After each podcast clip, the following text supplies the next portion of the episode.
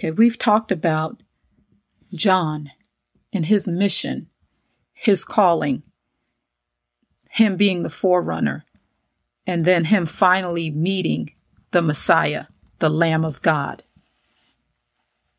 And once that's done, the disciples who followed him turned and followed Jesus, the mm-hmm. truth.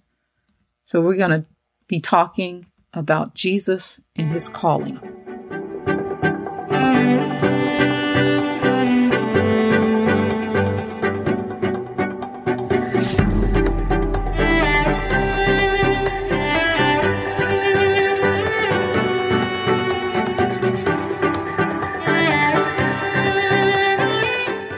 after the encounter of of Andrew and another disciple, um, asking that question, "Where do you live?"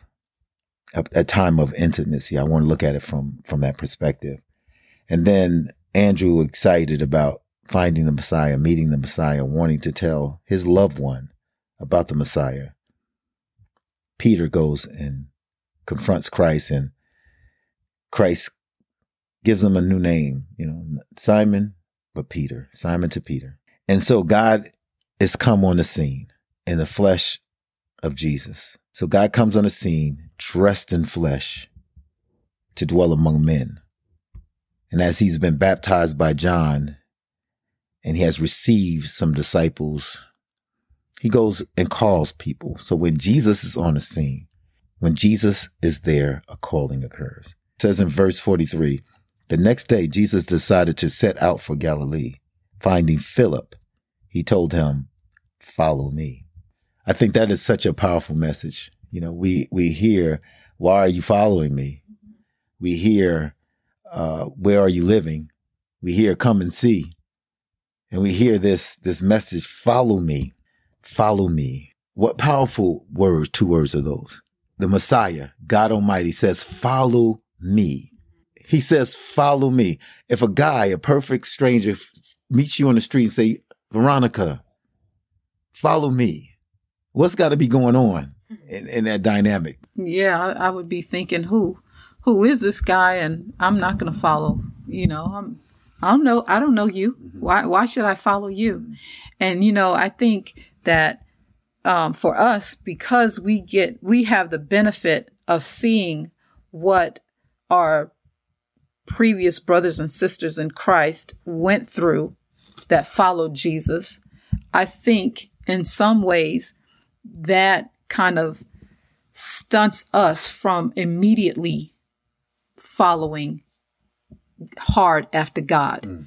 because of what we've seen and read mm-hmm. happening to them.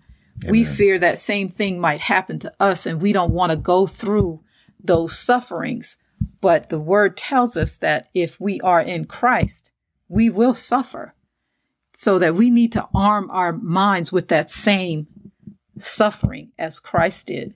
But I, I, I really think that because we get to see, we get to read their stories from, from beginning to end, we seem to think that our story might parallel their stories and we don't want to go through that. So for them, that follow me was so fresh. They had no idea of what that entailed. And so even though it, it, it may have been hard for them, I think in some ways it was easier for them to follow him than it is for us to follow him and drop everything. Do you think that there's, there might have been some spiritual draw there? There might have been the moment where you realize, like Paul says, that God gave him the time where he realized that he was a Christ carrier. When the time of Christ was made known to him, mm-hmm. he realized, hey, this is, this is, this is it. I think about my testimony. I think about having that experience with you and, and, and totally disregarding the life that I was living and saying, this is what I want. This is what I need. And I think that at that moment that I, I saw the eyes of Christ and I mm-hmm. heard his voice, it was him saying, follow me. Mm-hmm. And I reckon that, I recognize that. And I think that maybe, just maybe that these individuals, Andrew, Peter, mm-hmm. The other disciples. Philip, the other disciples had that moment in them that they have been prepared to hear those words. Remember when Jesus tells them, told them to go to this guy. He's going to have a donkey and I want you to mm-hmm. talk to him. And if he says anything, tell him it's for the Messiah. Mm-hmm. There has to be a moment where there's something in, in, in the players in God's plan mm-hmm. to recognize and begin to follow him. Yeah. That, that illumination. Right. I think that truth, that illumination. And, and you're exactly right. When, when the Lord speaks to you, the, the Spirit of the Lord speaks to you, without a shadow of a doubt, you know that that's the Lord speaking to you. Then whatever is going on, it doesn't matter. But I think if, if our faith or if our relationship with the Lord is not where it should be, when he says, follow me, we start thinking about our lives and we start thinking about what we've read about those who followed him and what they had to give up. I think sometimes that is in, in our mind, but you're, you're exactly right. When, when the spirit pierces your heart, you, you're going to follow him. You're going to go. You know, it's almost like the scripture that says, uh, uh, we use it for, uh, evangelism. Some, some plant seeds, some water, but it's God to give the increase in regards to what you're saying, I think that, um, we are in that place where we, we don't know where that person is. We don't know if they're on that. Maybe they haven't, um, maybe their, th- their thought process is, I don't know, because parallel thinking that that's going to happen to me. Mm-hmm. Maybe the seed has not been planted yet. Maybe the water hasn't been there. Maybe they got a seed because they're aware of Jesus Christ having the ability to come into your life and call you to something greater, but they're not there yet. They, they, they're apprehensive about that. So there might be a seed planted, but there's never been the water given. Mm-hmm. And I think that when there's a seed planted and there's water there, that when he speaks, there's an increase of, of, of purpose. There's an increase of calling in your life that you realize this is the moment that I've been waiting for all my life. Right. Yeah, that goes back to the relationship with with the Father. Where is your relationship with Him? Um, that trust factor, that intimacy that you talk about. You know, where is that? I think all of that plays a part in the the the planting, the watering, and God knows when the increase is going to come about. Mm, amen. Now, Philip, verse forty four was from Bethsaida, the same town Andrew and, and Peter. So Andrew, Peter, and Philip was homeboys, right? So I'm I'm assuming that maybe Philip when Philip found in verse 45 Nathaniel and told him, "We have found the one Moses wrote about in the law, the one the prophets foretold." Jesus of Nazareth, the son of Joseph. And I want to talk about that because according to the scripture, these men were unlearned, mm-hmm. you know, they were ignorant men. And so when we talk about the Pharisees and Sadducees and the Levites that, that went before John asking him all these questions because they've read that there's a Messiah. They, they knew some things. Mm-hmm.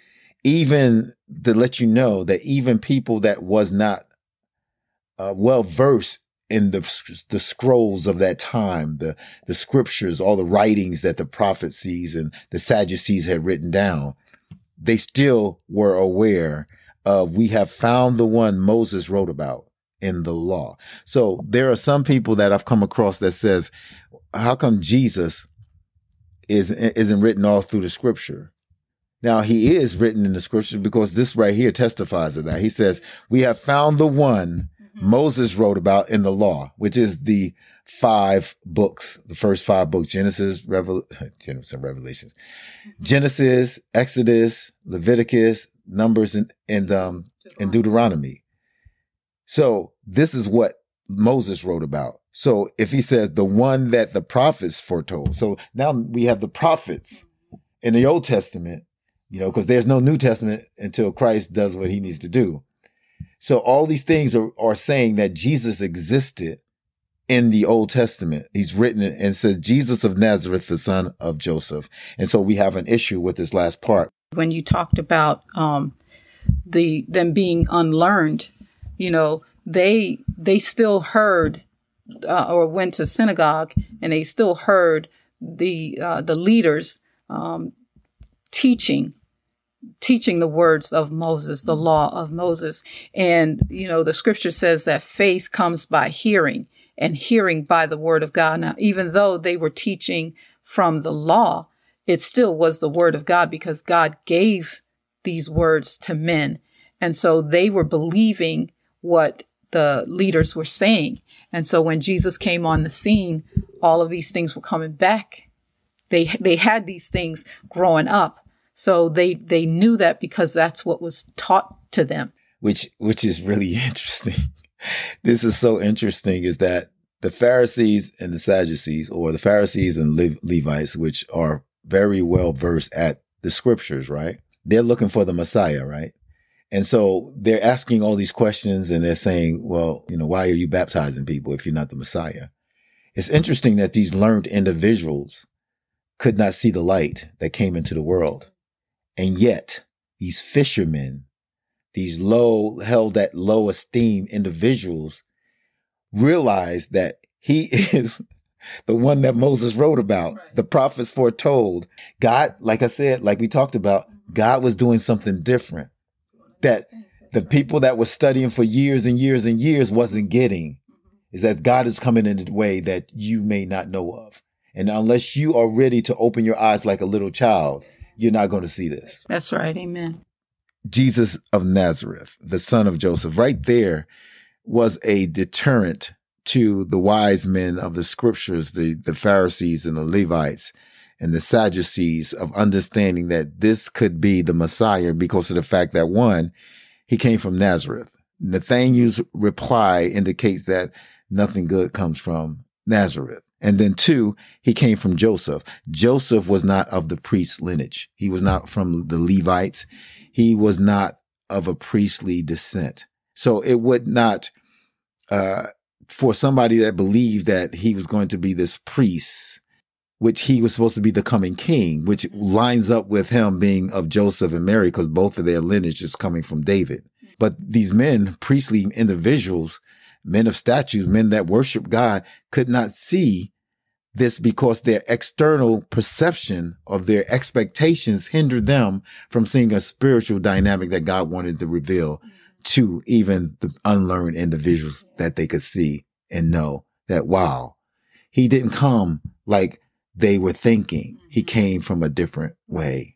As we read your word, Father God, we realize that we can only expect the unexpected with you.